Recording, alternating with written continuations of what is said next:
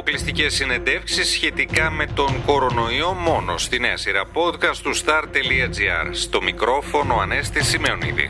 Φίλες και φίλοι, καλώς ορίσατε σε ένα ακόμη podcast με θέμα τον κορονοϊό. Καλεσμένος μας σήμερα είναι ο Γιώργος Καραμπάσης, ένας φοιτητής ο οποίος μέσα στην καραντίνα έστησε από το 0 μια ολόκληρη στο σελίδα, όπου μπορεί ο καθένας να βρει τα επικαιροποιημένα στατιστικά στοιχεία για τον κορονοϊό. Ο ίδιος εξήγησε ποια είναι η κύρια διαφορά του site του από τα αντίστοιχα που υπάρχουν στο διαδίκτυο και περιέγραψε τα στάδια αλλά και τις δυσκολίες που συνάντησε μέχρι την υλοποίησή του. Α τον ακούσουμε. Τι ακριβώς έχετε κάνει μέσα στην πανδημία, φτιάξατε μια ιστοσελίδα; Ναι, δημιούργησα μια ιστοσελίδα η οποία λέγεται ncovtrack.com.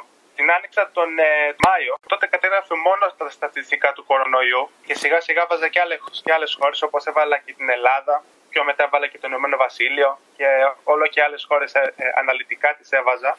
Αλλά δεν λάβανα αρκετές πτήσεις, επισκέψεις. Όταν έβαλα όμως τα εμβόλια ε, αναπεριοχή για την Ελλάδα, τότε άρχισα και έβλεπα πιο πολλές πτήσεις και επισκέψεις. Γιατί το, τον ενδιαφέρει πιο πολύ τον κόσμο.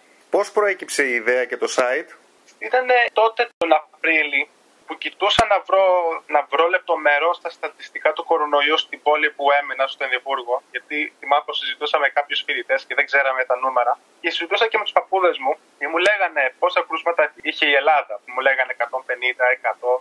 Αλλά δεν, δεν ξέραμε πόσα ήταν στην Αττική. Δηλαδή, βλέπαμε στα νέα, αλλά δεν υπήρχε κάποια ιστοσελίδα που τα κατέγραφε όλα καθημερινά και τα έχει όλα μαζεμένα.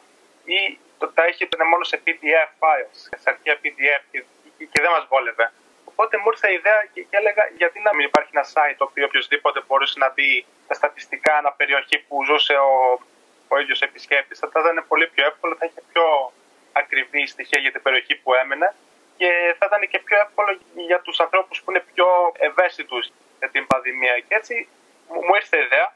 Πόσο δύσκολο ήταν να υλοποιηθεί αυτή η ιδέα, Ήταν αρκετά δύσκολη. Αρκετά δύσκολη γιατί όταν είχα την ιδέα δεν είχα τις ε, κατάλληλες τεχνικές ε, γνώσεις για να το δημιουργήσω. Είχα βέβαια γνώσεις πώς να δημιουργώ εφαρμογές στο διαδίκτυο, ε, ιστοσελίδε παραδείγματος χάρη, αλλά αυτή η ιστοσελίδα ήθελε πιο μοντέρνες ε, τεχνολογίες για να το δημιουργήσω. Οπότε, για να μην χάνω χρόνο, είπα δεν πειράζει, θα μαθαίνω όσο θα χτίζω την ιστοσελίδα. Δηλαδή, θυμάμαι πως έβλεπα πολλά βιντεάκια στο YouTube και πίστευα ότι, ότι υπήρχε ζήτηση στα αναλυτικά δεδομένα και έπρεπε να με κάθε τρόπο να βρω πώς να την, ε, να, την, να την βρω παρά, παρά έξω. Την έβαλα σε, μερικές, σε, σε μερικά γκρουπάκια του Facebook που ασχολούνται με τον κορονοϊό, τους άρεσε και, και το συνέχισα. Ε, οπότε, όταν ήρθε η ευκαιρία με τα, με τα εμβόλια, σκέφτηκα να εφαρμόσω την ίδια τακτική, να βάλω τα εμβόλια γρήγορα και να συνεχίσω να προστάρω στα γκρουπάκια του Facebook, στις ομάδες του Facebook. Τους άρεσε πάρα πολύ. Είδα πολύ περισσότερα θετικά σχόλια πάνω στα εμβόλια, γιατί δεν υπήρχαν πολλά δεδομένα πάνω σε αυτό, ειδικά ανά περιοχές. Και εκεί ήταν που πήρα τις περισσότερες πτήσει. Ποια είναι τώρα η διαφορά από ανάλογες ιστοσελίδε, γιατί φαντάζομαι ότι υπάρχουν αρκετές στο διαδίκτυο.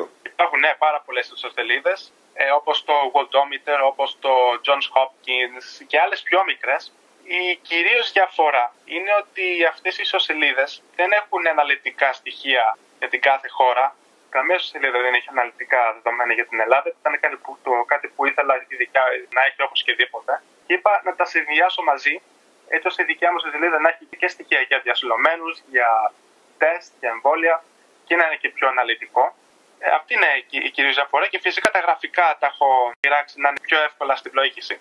Έχω και τους χάρτες που δεν έχουν άλλες ιστοσελίδες. Είναι τα δεδομένα αναπεριοχή, αναλυτικά. Σε περίπτωση της Ελλάδος ανανομό, αλλά δεν βρήκα αναδήμο. Δηλαδή τα δεδομένα δεν τα αναρτούσαν αναδήμο. Πόσες χώρες τώρα εσείς έχετε μέσα και από πού αντλείτε τα analytics, τα, τα δεδομένα σας; Έχω όλες τις χώρες του κόσμου. Αναλυτικά όμως έρχονται μόνο από, από συγκεκριμένες χώρες, από 20 με 30 χώρες αναλυτικά αναπεριοχή. Αυτά από πού τα αντλείτε τώρα; Και κάθε πότε τα ανανεώνετε. Τα γενικά δεδομένα τα αντλώ από το Johns Hopkins και το Worldometer, γιατί, ήταν, γιατί αυτές είναι σελίδες που βρήκα ότι είναι πιο ακριβές και τα έχουν όλα μαζεμένα. Αλλά και κάποιες χώρες όπως το Ηνωμένο Βασίλειο, για την Ελλάδα, τα αντλώ από την ε, κυβέρνηση. Όλες αυτές οι αναβαθμίσεις γίνονται αυτόματα. Έχω γράψει κάποιους κώδικες, στα αγγλικά λέγεται web scraping, όπου παίρνουν τα δεδομένα, τα παίρνουν όπου κώδικα η ιστοσελίδα τα παίρνει τα δεδομένα από τις ε, άλλες ιστοσελίδες, επίσημες ιστοσελίδες κυβερνήσεων αναχώρας. Τα αναλυτικά δεδομένα αναπεριοχή, αυτά γίνονται ανά 6 ώρες. Και τα δεδομένα αναχώρα, όπως με Ελλάδα, Βρετανία, αντλούνται ε, κάθε μία ώρα. Τι ανταπόκριση έχετε τώρα από τον κόσμο και τι φιλοδοξείτε; Λαμβάνω πολλά θετικά σχόλια, το οποίο μου φαίνεται κάπως ξαφνικό γιατί δεν περίμενα να λάβω τόσο, τόσο γρήγορα τόσο, ε, τόσα θετικά σχόλια. Και φαίνεται ότι τους αρέσει να έχουν μια ιστοσελίδα η οποία τα έχει όλα μέσα, όλες οι περιοχές μέσα, δηλαδή να, να μην χρειάζεται ο επισκέπτης να πηδάει από μια ιστοσελίδα την άλλη για να βλέπει τα δεδομένα. Και στο μέλλον θα ήθελα αυτή η ιστοσελίδα να τη δει περισσότερος κόσμος, γιατί, γιατί πιστεύω πως θα βοηθήσει και άλλο κόσμο να έχουν μια σελίδα που να μπορούν να, να ενημερώνονται καθημερινά, χωρίς να χρειάζεται να πηδάνε από σελίδα σε ιστοσελίδα. Και θα ήθελα επίσης κάτι άλλο που θα, που θα μ' άρεσε είναι να, να δώσει κάποιο κίνητρο σε, σε άλλους νεαρούς από όλο τον κόσμο ότι μπορούμε να κάνουμε παραπάνω πράγματα από ό,τι πιστεύουμε πολύ, πολύ παραπάνω πράγματα από ό,τι πιστεύουμε. Φίλες και φίλοι, ακούσαμε τον Γιώργο Καραμπάση, δημιουργός ιστοσελίδας όπου μπορεί να βρει κανείς αναλυτικά στοιχεία για την πανδημία και τα εμβόλια. Μείνετε συντονισμένοι στο star.gr, θα ακολουθήσουν νέα podcast με θέμα τον κορονοϊό.